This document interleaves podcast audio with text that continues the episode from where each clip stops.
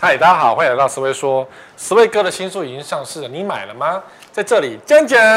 好，我今天不是来打书，打书是随时在打。今天呢，节目呢，只要呢，我们的小编说，只要你有留言，我们就来开放抽书。赶快留言哦，抽书哦，抽几本，我最后再告诉你们有抽几本哦。那但如果你今天买的话呢，你抽到这个书可以送给你的亲友来看。那如果你没有买呢，赶快去买，而不是没有没有售票连接，没有售书连接，也就是抽书。可是呢，整集整集，好不好？然后我们今天讲的主题是呢，黑心劝败屋这种好买又不好做。什么叫黑心劝败屋啊？就是这个房子真的不是很好，然后呢，整天就有人劝你买。不管是房仲也好啊，然后代销也好啊，用什么事业线来请你买书，呃，请你买房子，书不是黑心的，不好意思，就是一定要你买这个房子，尤其是现在过年到，以前不是讲说什么买个房子好过年吗？这种老套的东西，现在房仲都不讲，业务都不太讲，现在大家讲的是一大堆更厉害的黑心劝败说辞，当然我的书可能都会有提到。比如说，劝败，劝败啊，买一下嘛。我觉得最常用的一个劝败的说辞，然后讲了这句话，你就会心痒痒，就想买的。第一句话就是这一个，房价一定只涨不跌。然后拿一张房价图给你看，其实这一张图我没有办法反驳。这个是房价，好，没有问题。后来遇到蔡英文当总统了之后，就掉下来。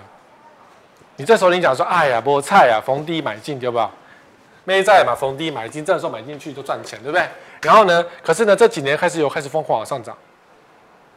好，这是我们的房价趋势图。那如何只涨不跌呢？于是他就跟你讲说，房价只涨不跌。哎，我不是拿我的书来打，是说只能给你看这一段。你看，二零一六年如果那时候买的话，可以才多少钱？然后涨涨涨就涨上去了。所以意思要你无论如何都要你提前买房子。纵使现在房价这么高，他还会告诉你说，未来的房价只涨不跌，于是再往上冲上去，然后完全不管前面发生什么事情。你懂我为什么？房价只涨不跌的说法，就是直接取片段来告诉你，懂后？所以。不管说你今天有没有准备好，你今天有没有收入够不够多，然后你可不可以买房子，或者你甚至你有没有需要买房子都不知道的时候呢？你只要听到房价只涨不跌，你就让你觉得有可能马上买房子，然后你就被黑心了。所以这叫这种叫做劝败词啊，我觉得这种词蛮要求的，因为听到就有可能会买。我呢，当年当年又在讲当年哦。房价最低的时候，在我们这个年纪，应该是 SARS 的时候，因为那时候真的是百业萧条。SARS 嘛，现在是 COVID-19，然后以前 SARS 来的时候呢，真的是房价崩到个极点。那时候我在当建商，然后当建商做一做做，其实一个月三四万块没有很多钱，因为小朋友才刚出茅庐啊，对不对？出社会没几年，存不到太多钱，啊，只会知道消费。可是那时候呢，板桥巨蛋吴宗宪代言的那个案子，我们叫旧巨蛋，一瓶。十四万，十四万有没有很便宜？非常便宜，几乎等于是成本价。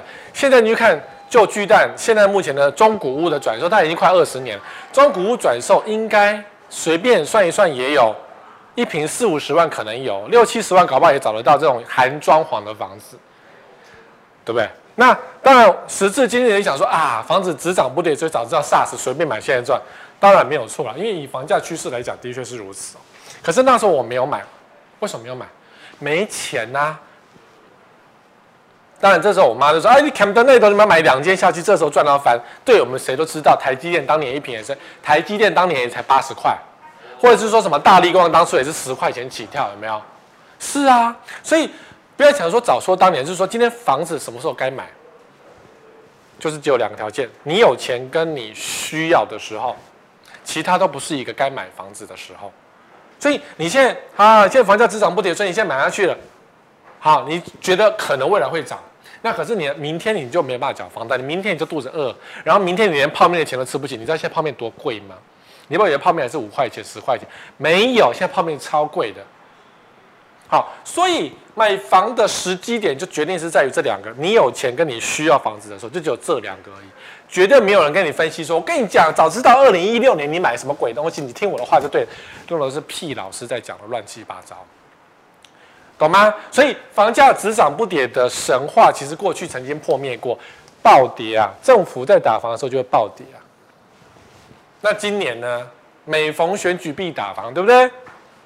不是，呃，现在内政部丢出一个什么预收不能，呃，不能不能转单的交易吗？就是反正内政部丢了一些球，丢到立法委员，等到立法院院会开始的时候来审核通过，所以预计是过完农历年之后的立法院期。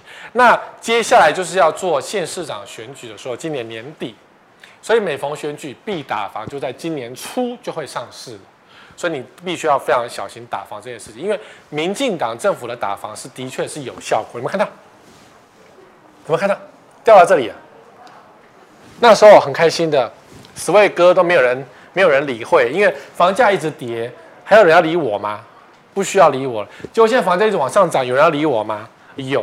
所以今天留言抽我的书，你现在才上线的话，今天留言抽我的书哦。买得到吗？因为现在还有赠品哦。哎，我这样讲好臭屁。现在还有赠品哦。前面的前面有送一个那个小小笔记本，我就没有带，我下次再带来给大家看。那是看屋用的，看房子用的笔记本。我个人觉得蛮好用的。好，第一个劝败文叫做“房价只涨不跌”。你现在知道什么叫“只涨不跌”的神话？要怎么破？跟怎么去想这件事情呢？过得下日子才是你买房的时机点。第二个叫做“原物料都涨”。大家大海原物料都涨，所有人的海原物料都涨，你不觉得原物料都涨这个理由听了几十年吗？只要你要涨价，老板就说原物料都涨，这种胡乱的话都讲得清楚。可是你自己看，统计是这是美国商品研究局研究的原物料的一个数字哦。近年近一年原物料价格大涨，没错，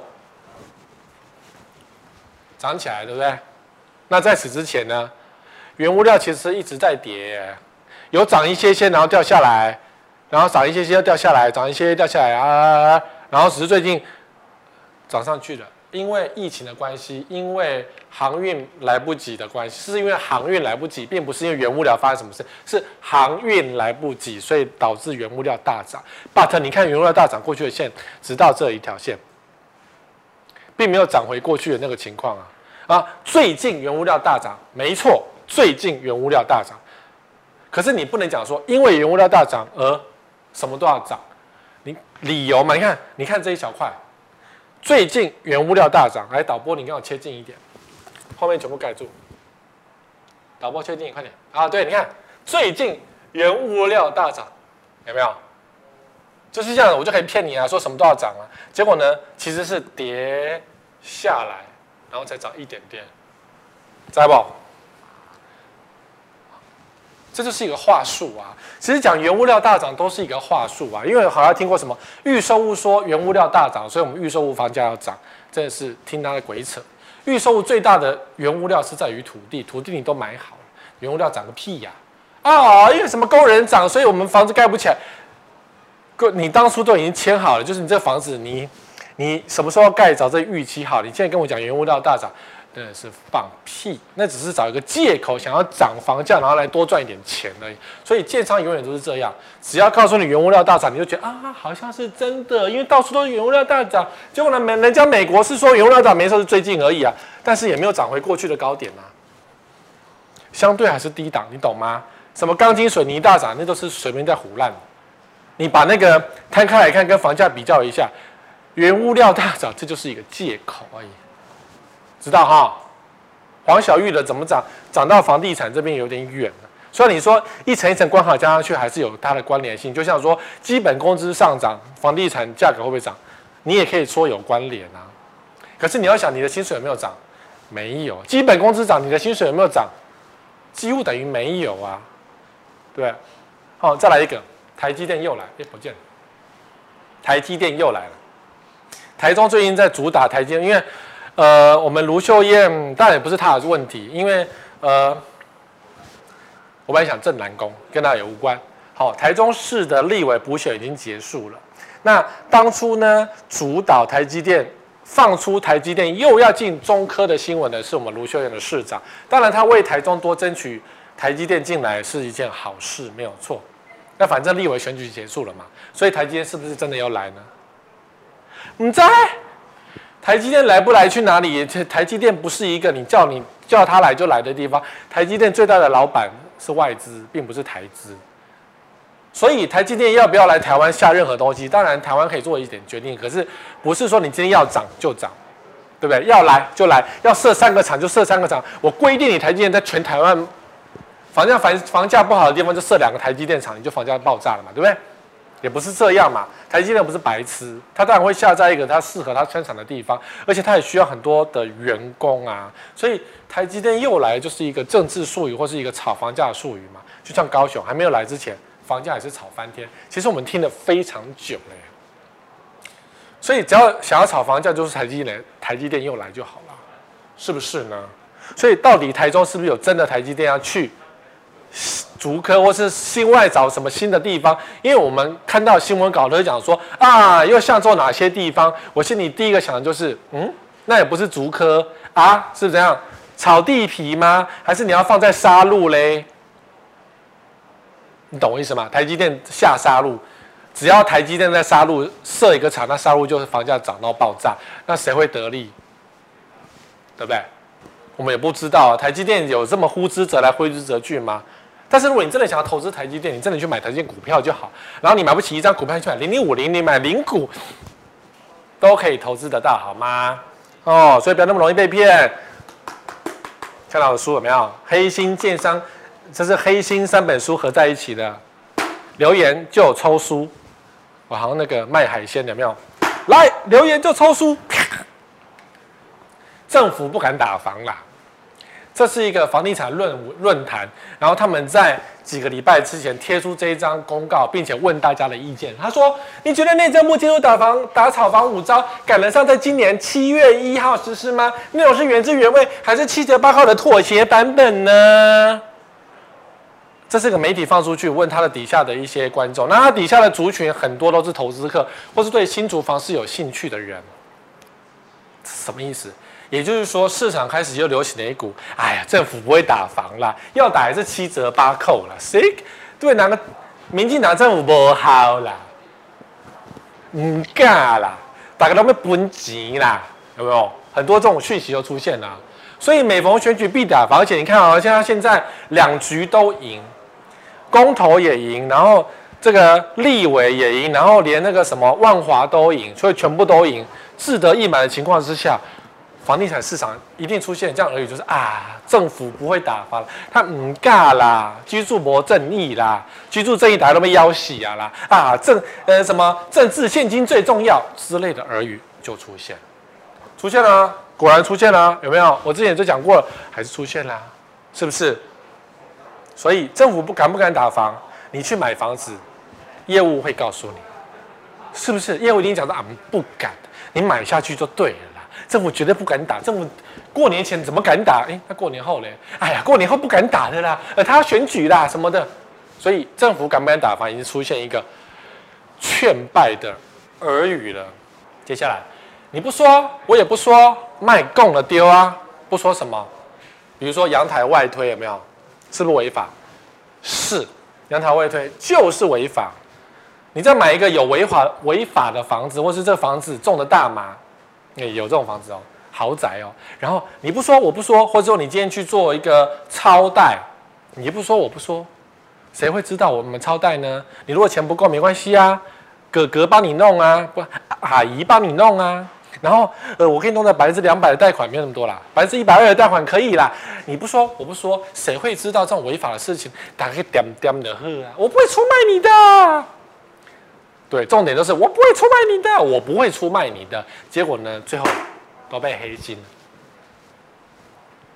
知道哈？我有那么倒霉吗？对，你就有这么倒霉。所有的社会案件，买房子出吐槽的状况。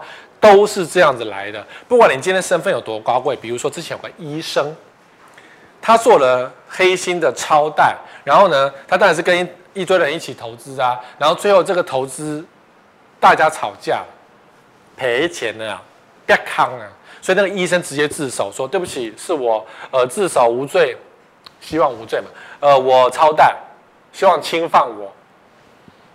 然后就是其他人就被抓了啊，都是这样子的啊。或是说，你看为什么那个美轮美奂的那个社区啊，公共那什么呃 SPA 池啦，然后什么健身房啦，然后一交屋一点交给管委会，马上被拆。”我个人都觉得是建商去建商去检举，因为建商自己知道自己盖违建，于是他自己去检举说：“对不起，是我盖的违建。”他找人头去检举，然后呢，因为点交给你了嘛，他就把所有东西全部拆掉，你的 SPA 池啦，你的健身房啦，通通化为乌有，因为是违建。当初呢，他会讲你不说，我也不说，谁会检举，谁会知道呢？是不是？买房子很危险的，赶快回火星吧，不然你至少看我的书。我这样打书太明显，对不对？是，不管我今天就整集都要打书，没有啦。买房子就是这样，其实很恐怖。留言今天抽我的书哦，留言抽书。在只剩最后一间，这件事情在你买房子的时候一定会常常被讲，一定常常被讲。说啊呀，你想买六楼，六楼只剩这一间了，而且隔壁那座也在看六楼，你赶快下定，我赶快帮你签下去，吓到你那个屁滚尿流，连上厕所都不敢，赶快买房子。有没有？已有。可是呢，我想放这个充满着台中市政府地震局的一个新闻。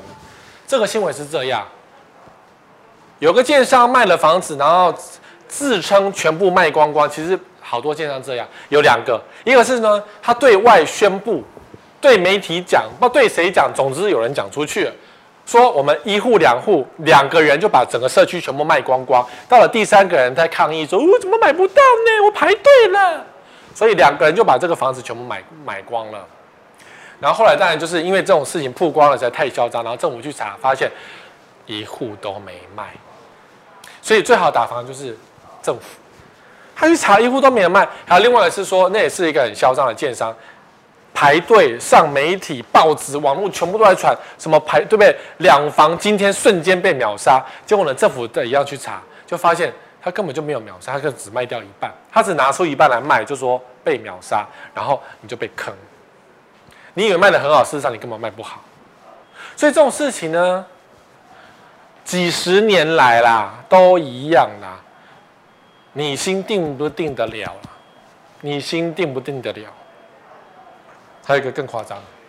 自住一间，再收租一间，很多人是不是这样子啊？买两间有没有？你其实你本来想买一间而已，然后结果呢，销售人员在吸引你买两间，他就跟你讲说，一间自己住啦，然后一间拿去收租啦，然后收租利息去 cover 那个房贷，然后你就可以养得到房子啊。所以你买两间最划算，然后你当房东，隔壁就是你的房客，多好，可以就近照顾什么巴拉巴拉巴拉，讲一大堆。所以很多人买套房或是买这种投资型产品，都是至少买两间，通常是这样。那你说买得起、付得起吗？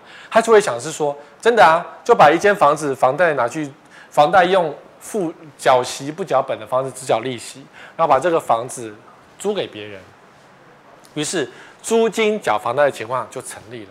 那甚至现在利息这么低，有可能是租掉一个人，然后付两间房子的利息，搞不好还可以成立。所以你本来只能够买一间的，突然间变成买两间，然后你变成包租公包租婆，感觉好像你资产膨胀了两倍，好像很爽，是不是？殊不知你可能一间都买不起，或者是说呢，你期待做这件事发生，结果你没有想到，嗯，房客找不到，找不到房客很尴尬哎，你以为？房客放在那边，房客都找得到吗？你以为地段好到人家就会自动上门吗？新庄空多少房子你知道吗？啊，你以为那个学校辅大在旁边都租得掉吗？不是这么一回事哦，房子没那么好出租的哦。陈信宇在台中的房子到现在也是空的，卖了一年卖不掉啊。多少人都犯了这个错？你以为你房子这么抢手吗？报章杂志写出来的有一半是假的，你知道吗？我讲一半还算是诚实，还算是那个和缓。有人讲是全部都是假的，很多都是假。你看到的那些利多新闻，很多都是假，只是你相信什么而已。所以很多人是喜欢自住一间再收租一间，可重点是，你有没有那个能力？才是我知的，你有没有那个能力？对不对？好，还有一句，这张牌不会漏水啦。建商牌嘛，因为很多建商喜欢用很多支的名字嘛。这个尿袋有没有？是目前新北市土城区艺人的名字最红的一个，就是有尿袋。第一期完工马上就有尿袋，还有点略黄。刚完工就有尿袋，然后呢，当然有些建商他有旗旗下有很多牌，比如说宝咖咖那种，所以这种屁话，这张牌不会漏水。其实，在很多漏水知名的漏水建商们，都销售人员都会拿出来讲。销售人员当然也知道自己的卖的这个公司有多少的问题，于是他会跟消费者讲说，这一张牌不会漏水啦。你有听过吗？对啊，这张牌很负责。我们这支牌只盖豪宅哦。这一支的那个工地主任不一样，不信我请他来给你看一下。然后一个人模人样走出来，你好，我是工地主任，我斯文有礼，不吃槟榔。你相信吗？真的是销售道具而已啊，懂吗？的确如此啊。然后还有一句，我觉得也蛮厉害的，跟我一起做投资一定赚。这个是最近还是很多人。讲，不管是你不认识的人，我就觉得很，荒谬！你不认识这个人，你怎么敢跟他做投资呢？你看网络社团，你认识那个团主吗？不认识。你们的网友认识吗？不认识。这个是谁？比我有威力的，叫做王派红，看起来忠厚老实，有没有？讲话也是有点台台的那种，他绝对不是那种绕英文的那种，感觉高级没有。他只穿个蓝领的衬衫，感觉跟你是一模一样的人。结果呢，他开了课程，非常多的爆满的人数。他开课以前啊，都这么多人在听。史卫哥开课，搞不好没人要听。他开课在台湾还要三万九还是多少钱？学费很贵哦，不是免费哦。你以为免费？我开免费课程人可以这么多，可是呢，他开的是好几万的课程，人可以这么多。然后源源不断的投资课程，教你如何移民，还是教你移民就更好，是教你投资更好、更赚钱。结果呢，后来他的信徒全部都被骗了。这个人选了二十五亿以上的资金，人间蒸发，落跑。你以为台湾房地产都是善类吗？台湾炒作房地产的都多好吗？这一个人卷了二十五亿以上，我们不知道卷多少钱嘛？因为有时候你被骗不好意思讲，有时候你可能是大学教授，然后你被骗也不好意思讲，或者不好意思去做笔录，不好意思提高，我觉得啊算了啦，这一点一千万送给他好了。如果你很有钱的话，但我相信他真的是应该是能言善道，因为能够装出一副忠厚老实而且朴实无华的，并不是看我还穿我还穿西装外套，人家只穿个蓝色衬衫就你就被你就相信了，啊或几抠看起来就是那种和蔼可亲啊。略为中广的中年人，或是说你觉得啊，感觉好像小鲜肉，高追高追，应该不会骗我钱吧？我的投我的退休金只剩五百万而已，他这个年轻人应该不会骗我钱之类的吧？结果卷款逃跑，所以王派红就不见了。他在台湾房价最好的情况的时候呢，全部卷款逃跑。我看他也是看得懂房市趋势的，因为房价在往下转的时候，他觉得大事不妙，就赶快整个清掉就走了。所以搞不好他现在正在澳洲的什么海滩喝着香槟，看着我们的节目说：“哎呀，这群笨蛋！”所以你要知道，你在网络上听的所有的老师哦，诈骗的情况是非常的多。你这么相信他，他绝对会诈骗。所以你可能是人财两失。你不要以为你人给了他，财就不会不见。最后你是人财两失，懂吗？所以接下来我要讲的重点是什么叫不好住也不好卖的房子？你经过前面的所有的话术之后，你最后得到你买到的房子都是这种不好住也不好卖的房子。你说如果不好转售，算我们自己当自住，可是是不好住，死定。那不好住至少就不好卖啦，不相信吗？第一个套房。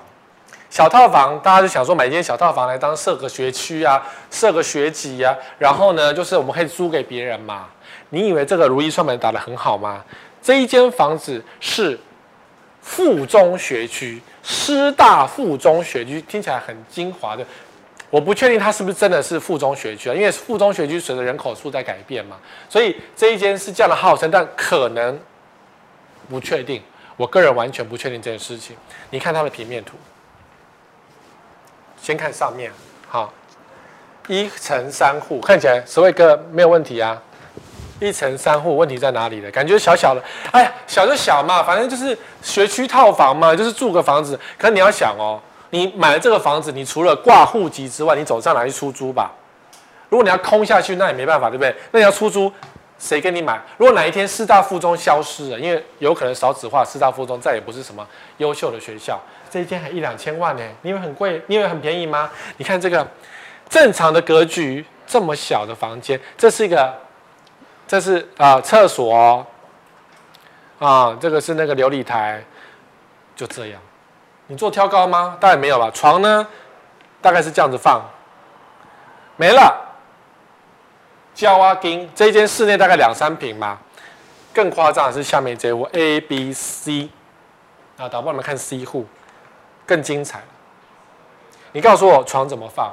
马桶在这里，这一间呢？放一张床吗？单人床，所以你人睡在马桶旁边，单人床可以吧？小成这样，你告诉我怎么睡？马桶这里哦，一比例，这就是一个单人床，一个人躺在这里，所以我们人的大小大概就是这个遥控器的大小。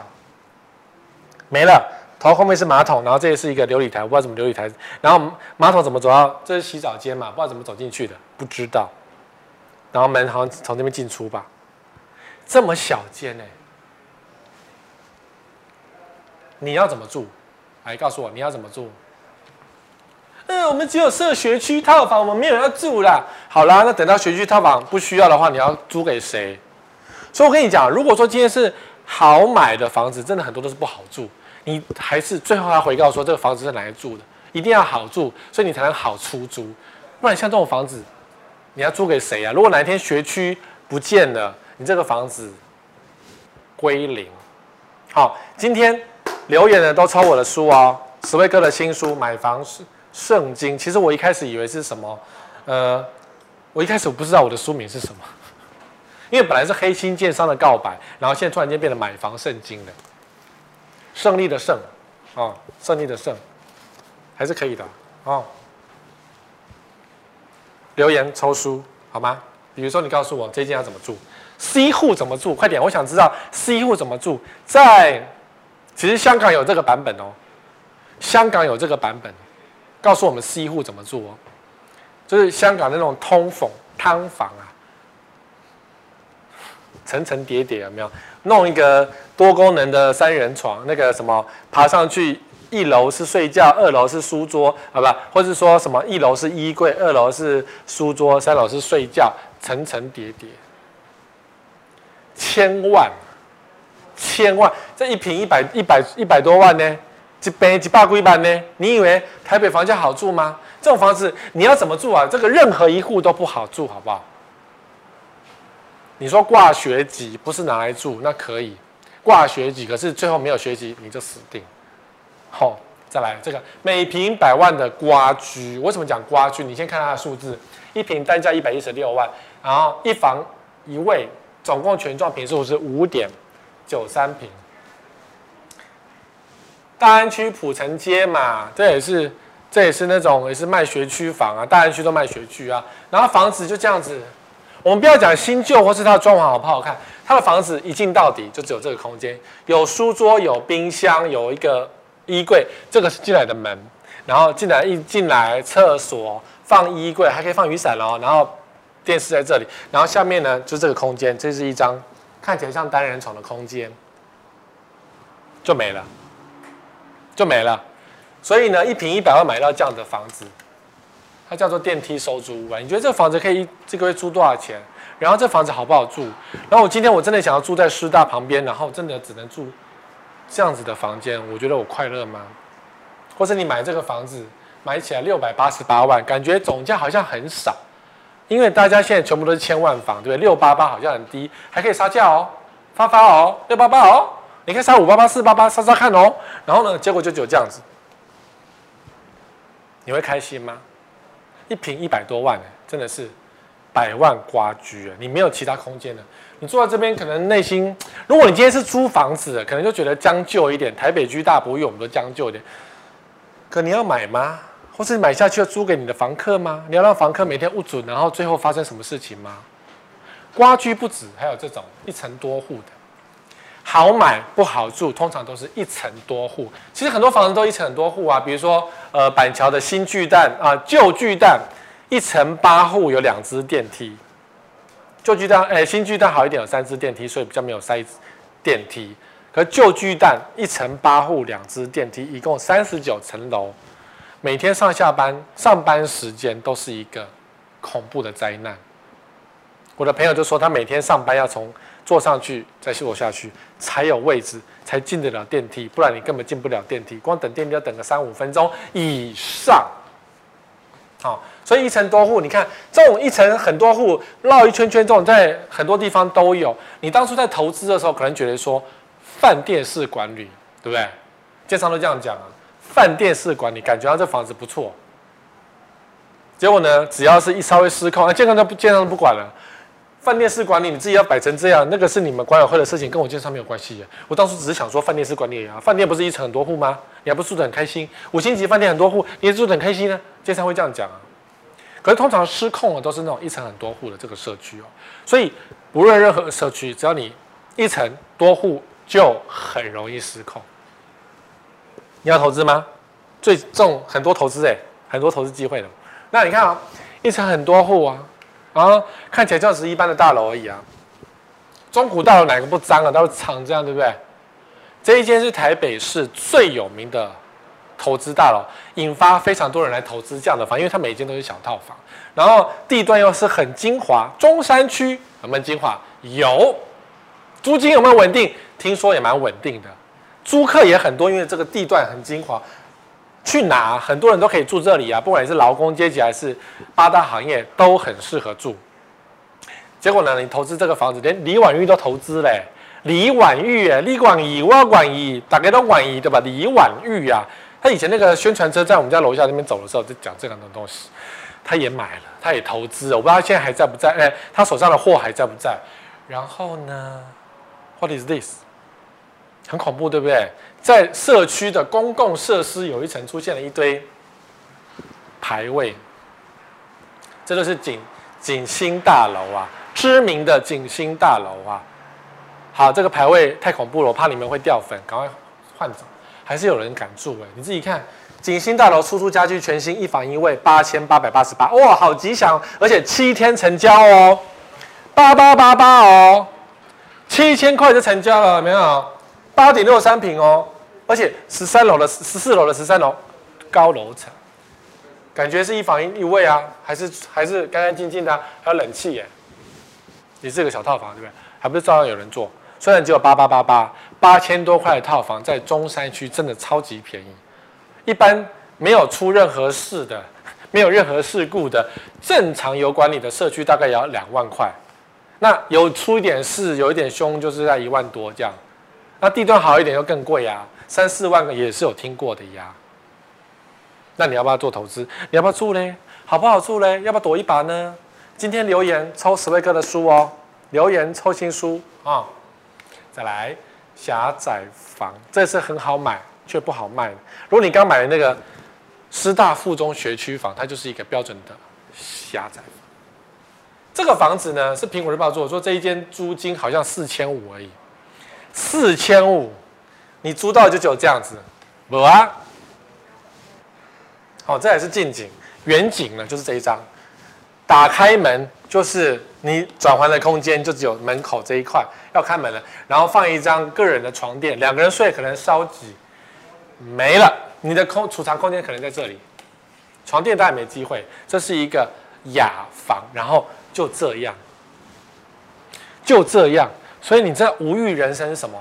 就是你什么欲望都不可以拥有，不是没有欲望，是不可以拥有的无欲人生。因为你的衣服放哪里不知道，这样四千五，天哪！中华民国是这样虐待你自己的人民吗？我真的是觉得哦，你怎么可以不要讲国家虐待人民啊？你如果当个房东，你怎么可以虐待你自己的房客？你这是虐待耶！你会没有福报的耶！虐待你的房客是没有福报的。你一定会有报应。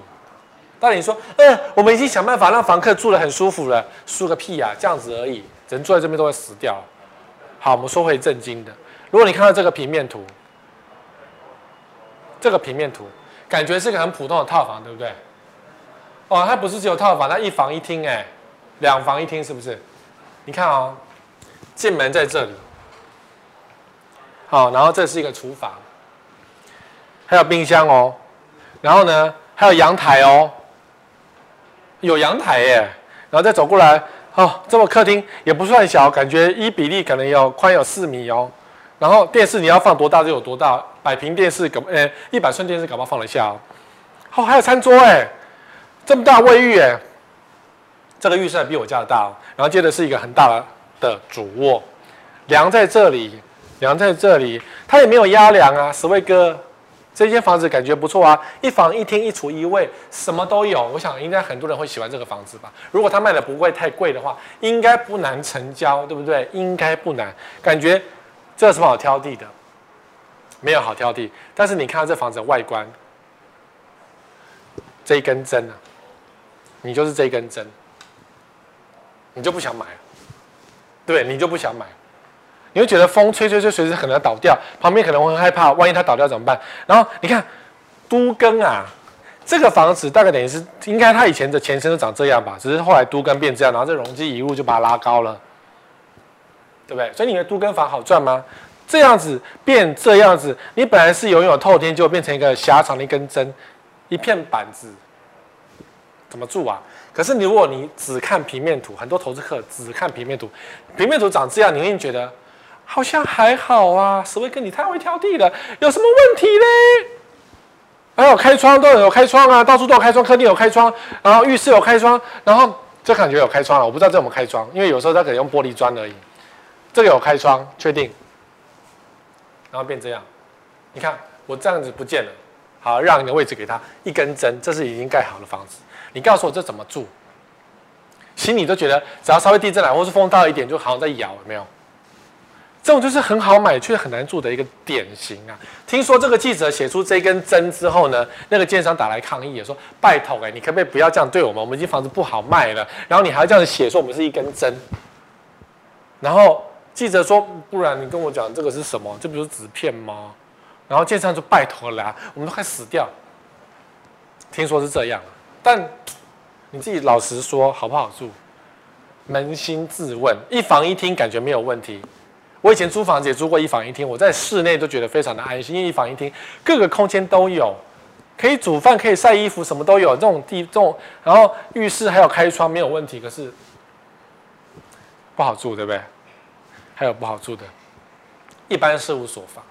这个房子看起来我们讲过很多次，住宅嘛。结果后来呢，这个社区连年赔售非常的多户，都要赔售，比如几百万，然后最高还要赔到一千万才能够卖掉。然后呢，看起来像住宅，其实它有一半是一般事务所，一般事务所就是办公室，登记办公室的房子，它不是住宅，它是登记办公室。所以呢，如果这社区出现一半登记办公室，一半登记住宅，这件事情就有趣了。住宅户就会很嚣张，说怎么样？你是办公室，你违规使用哦。你可以开办公室，可你不能住哦。你住我就检举你违规使用。然后一般事务所的人就觉得，哈，我们是来住的，我们被当小的。可是我当初买的时候不知道怎么办，于是，一般事务所的住户就开始嚣张，就会开始说，好啦，我要开办公室啦，我就开殡仪馆在我们社区啊，反正我合格可以开办公室，你不能开办公室。然后我就整天有人进进出出，好不好？于是两个是两边的人马就会开始乱了起来。好，一般事务所跟住宅栋两边栋一定不太合。那你这样不是说你不说我不说，大家都知道，所以社区不是很和乐。看起来没有问题，对不对？就是一个陪售的社区，不止像这种内湖五期违规房，你告诉我这个看起来哪一眼像违规啊？哪一眼不是？这个看起来就是住宅啊，结果它也是一般事务所。然后呢，整天就是被罚违规，就只要被，只要你住就是违规，房价一落千丈。我曾经，我个人曾经以前还没买房子的时候，因为那时候在一周刊工作，然后整天在辛爱路鬼混嘛。我今天看这新闻就很妙，内湖哦，你觉得一坪值多少钱呢？如果你不是台北人，可能对价格没有那种感觉。可是想到台北市的内湖，一坪四五十万跑不掉，对不对？跑不掉，对不对？就今天报纸说，内湖厂办一坪只有三字头，三字头哎，当然那个厂办都是一百坪、两百坪的。我就曾经想过，那我去买下一个厂办，我自己偷偷住可不可以？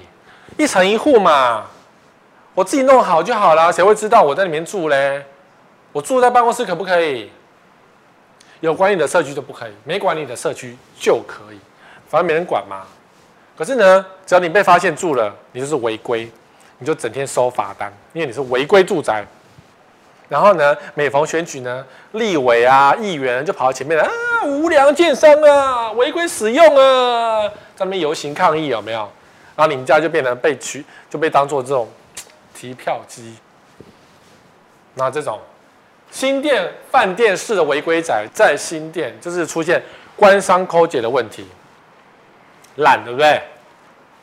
我的书要买啊！啊，今天留言送我的书哦，留言抽我的书哦。抽啊，不是送。如果留一次言都是，我就送一本书，我就亏死。呃，不是我亏死，出版社亏死也没有啊，那是我出了钱啊。哦，留言抽书，十位哥的买房圣经，新店饭店违规宅，这个就是看起来像饭店，结果它是违规的，因为它应该是饭店，而不能够当做住宅来出售，分割出售。然后你以为这是豪宅，他写。温泉休闲宅八十到一百一十平，还是大平数哎！我看买这个房子快哭出来。八十平，如果是一万一一平五十万，就是四千万，就你买到一间四千万的违规宅吗？然后你花个一亿买到一个违规宅，你不后悔？你不要以为有钱人就这么仔细啊！有钱人钱最好骗。你以为建商是吃素的吗？建商就是要来赚钱的。那这种你要怎么转卖？卖不掉。一户都卖不掉，当初跟你讲不要买违规，就是这样。所以为什么相邻的那个士林官邸后来卖不掉？原因就是因为它上面是写一般事务所，它不是住宅。有真正的有钱人哦，什么郭台铭那些人，不会去把钱丢在一个身份有问题的房子，懂哈？自己要学哦。开放空间，最近这这个案子又上了一个新闻，因为。原因是好房网蔡佩荣等记者发现，我不知道谁先发现。总之，蔡佩荣跟我讲，我就觉得很有趣。他说他去查，然后实照说这边是开放空间，开放空间呢。建商为了达开放空间奖励容积，于是呢申请了开放空间，这不是超豪宅吗？对呀、然后还有一条，这个这个平台屋顶平台哦，每年都要开放给民众参观哦。不是随时，是每年要开放给民众参观，可以比如开开开放一次。所以哪一年如果被选上了去看的话，我一定会大肆的直播来告诉你们，说这个平台有多么的夸张之类的。好，写在它的使照上面。第八条有关街角广场及松高路侧并同开放空间及公共街道退缩以利公共开放性，也就是街角广场跟松高路它是属于开放空间，任何人都可以去。街角广场跟松高路侧野餐，你可以直接走进去，没关系，在里面吃东西、拍照、做任何你可以做在公园做的事都可以。第二条，第九，乌突城后续每年至少一次开放民众参观，有没有？我觉得记者真的蛮厉害的。所以呢，这一栋房子除了卖不掉之外，还得开放参观。你觉得要买吗？豪宅还那个？给人家开放参观不更小气啊？我的东西我转给你看？这这个房子大概哦，中宫对不对？请注意中宫后续股价的情况哦。我们点到为止。开放空间就是这个样子。这个是新版社区、新版特区的某一栋开放空间，它本来是做室内的，因为建商说这边是可以围起来用的，建商没有讲，直接围起来开冷气。后来因为开放空间是违规，于是呢就被拆了。工人正在拆，把它跳高、里里啦啦。我以前常常在那边停车，然后本来是美丽的室内大厅，就变成就是一个开放空间了。所以建商要求，那住户怎么办？哭啊，没办法！你家好好的大厅，然后突然间变成风雨飘摇的大厅，那你当初买这开放空间，建商已经跟你讲说啊，大家都这样。所以另外一个社区也蛮奇妙的，三不五时有人进去，在这里面躺在地下。划手机、上 WiFi 合法哦。你美丽的大厅瓷砖变成他划手机的地方，合法哦，因为公园嘛，你可以在公园做任何事啊。所以这个仁兄还在这边吃便当，然后是它是开放空间的公园，这也是新版的某一个社区。所以你在买这些社区的时候，当然要特别留意，就是你要知道你们家的一楼是开放出来给大家去的公园，因为建商拿了奖励容积的嘛，那建商跑掉了嘛。那你说你当初为什么买这个房子嘞？那你只能怪你说你当初没看清楚啊。所以我们的那个陶朱隐园这么造价昂贵的艺术品，以后就变成这样了。那个没办法，因为建商爱赚钱，就只有这个下场。那人民民住户怎么办呢？你只好认真的做管理，开放人家来使用，把它当做很好的公园来掌握也是可以的啊。公园就是公园嘛，如果这边充满了小朋友的声音，我觉得是蛮好的啊，有人气，这个社区才会旺啊，是不是？所以你在买很多房子的时候，你要留意一楼是不是做开放空间，不要以为开放空间就是被关起来自己使用，因为当选举或是当你得罪任何人的时候，你们家就这样，在某，哦，好，那投资客很多，邻居不缴管理费的情况就可能会发生。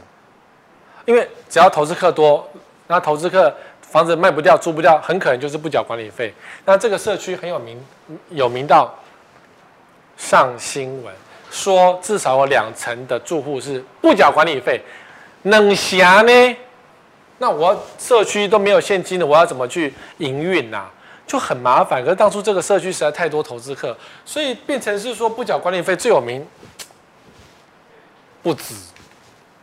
叫你第一名，二零拒缴管理费十年，欠款四十六万，怎么可以欠缴十年呢？这这我不知道是哪个社区，他没有讲哪个社区啊，这太夸张。因为通常两个月不缴管理费就可以寄存证信函，然后就可以去催告，然后如果催告还是不缴呢，我就可以拍卖你家的房子，因为你要缴管理费呀，这就是一个正常社区该做的事情啊。如果你不想缴管理费，怎么可以呢？再怎么。这个社区就是需要共同维护经营的，所以你就会可能被法拍，这是最常见。可是如果说哪有可能欠缴四十六万，这社区管理也太奇怪了。所以遇到那种有欠缴社区的人，你也考虑一下要不要进去，因为投资客一多，有时候麻烦就变多了。可是如果说你今天想买超级豪宅，你看啊、文华苑月管理费八万块，五星级服务，再等等。这件事情是过去发生的事情，可是未来可能还继续在发生，或是也可能发生在你家身上。因为台湾有很多建商喜欢跟建跟饭店合作，对不对？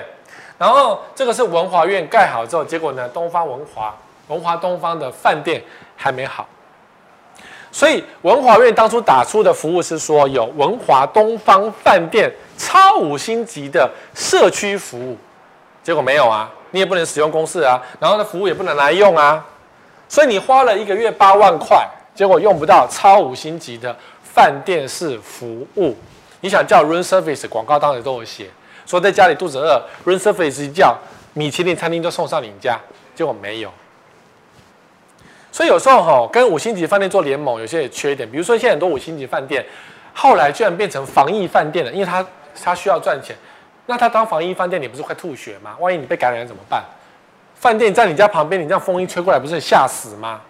是啊，所以以前哦，S Hotel，长城那个什么，就是大 S 的前夫吗？我不知道他们离婚了没。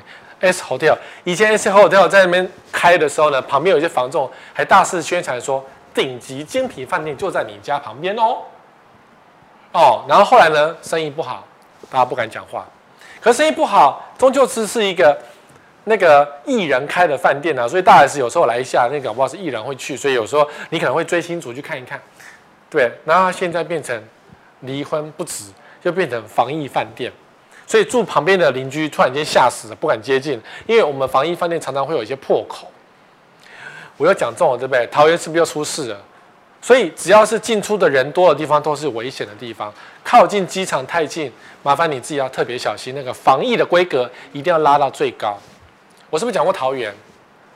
是，本节目讲过桃园。好，今天留言送史威哥的新书哦，抽奖抽史威哥的新书哦。你买了没？很多人买了，你还没买，看完再决定要不要买房子。看完我的书才能够才能够决定要不要买房子，拜托，否则你真的，我们今天讲的所有东西，你都很会中奖，都可能会中奖。好，那这么贵的顶级的社区都有可能出状况了。那你说一般的社区呢？管理费照缴，公社停用，社区泳池变生态池，是啊，因为 COVID-19 的关系，很多社区的公共设施全部停用。我们家健身房还在。然后可是什么 KTV 都现在没办法用，因为没有办法清消。有些社区可能好一点，可以配一个清消人员，就是前一个住户用完之后，后一个住户开始清清理消毒嘛。那那种社区有什么温泉的啦、三温暖的啦，大概都停掉，全部都停掉。停掉真的是居多。游泳池或是什么运健身房，目前还可以，很多都还在用，没有错。但是如果你想要在家里休闲，那你的社区突然间停用怎么办？没办法，这疫情啊，每个人都是因为疫情的关系而而需要委屈啊。那你缴了很高额的管理费，你就没办法用。那还有是那种生态池，这是一个社区的投诉，这是投诉哦。社区的管理委员觉得，哎呀，这卖了游泳池没什么在用，我们停掉算了啦。生态池就是长青苔啊，才是生态池啊。所以当很多社区是停用这个，因为我有个朋友就是买了一个。呃，芦洲的新新社区，那个社区当初也是强调有游泳池、有健身房、有三温暖。然后呢，他们就进去住，点交管委会第一届成立开会，结果管委会居然投诉，居然投票通过，把室内游泳池跟三温暖停掉。所以那些住户就觉得，what？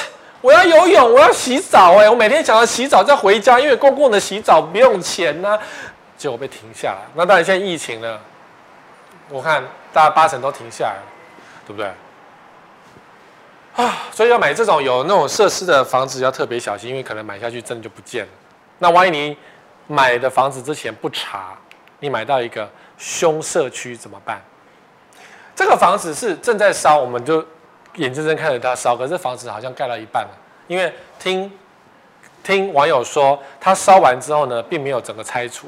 然后就修复修复就往上盖，你敢买吗？而且我们讲凶社区说，它除了火灾，在台中乌日，除了火灾之外，有发生多起的公安意外，有工人死在这里。若干年后，你可能忘记这个东西啊。如果干年后看到房子漂漂亮亮，然后呢，销售人员的事业线很深，然后你就买下来投资的，或是你买下来要住了，就没想到发现你社区。有漂，是不是？所以呢，才有这种新闻叫做“千万新房落成三年变凶宅，五折价找人接手”。五折哦，这个是台中的一个新城屋，不是很有名的，但是落成三年，然后就有人变凶宅啊，上吊自縊事件，然后房子被法拍，新房子，所以不一定是有有名的社区才会这样，不有名的社区只要发生凶宅什么的，然后就。五折，你买的就是五折价，你社区就有人被法拍，这个社区就衰。当房东不一定是好事，因为很多房客突然间想不开就走了，那他走了，他的衰运是谁？是你在帮他担呢？当房东就得承担这种责任，所以你可能去提告说，呃，提告这个家人，你得赔偿我这个凶宅的那个的问题。那万一他没家人呢？他也可以没有继承人啊。他可以抛弃继承，他的家人可以说，那个，不知道他真的是敢抠狼啊，你真的就拿不到钱。所以当房东不是这么容易的事情，懂吗？万一你遇到这种刚交屋就法拍了房，那这房子绝对会衰。因为大家喜欢买预售屋，预售物交屋，你们要买，没办法预测这房子这个社区会怎么走。这个社区是台北最有名的，叫台北惊奇，上演非常多惊奇的事件。刚交没多久就有人法拍了，所以这个房子。结局就是卖时间赔九间呐，成为万华赔售王。哦，所以这个社区没多久就法拍了，你得要非常小心。万一一开始就法拍，我讲过，超过两件以上，这个社区的气就往下荡，你就要考虑不要买它，否则它可能会变成连连赔售的问题。不只是它，对，不只是它哦，咱们的林口也出现一个赔售网。全年成交十二笔，有十一户赔售，最惨蒸发一千八百亿。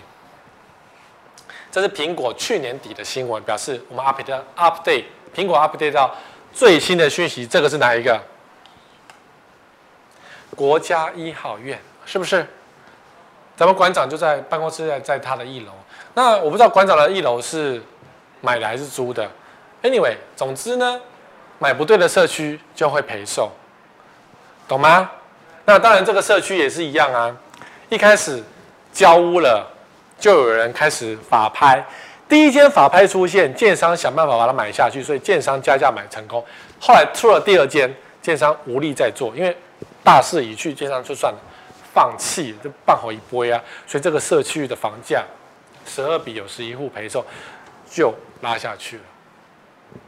我们的建，我们我一个友人是住里面啊，一住进去，房子就说开始。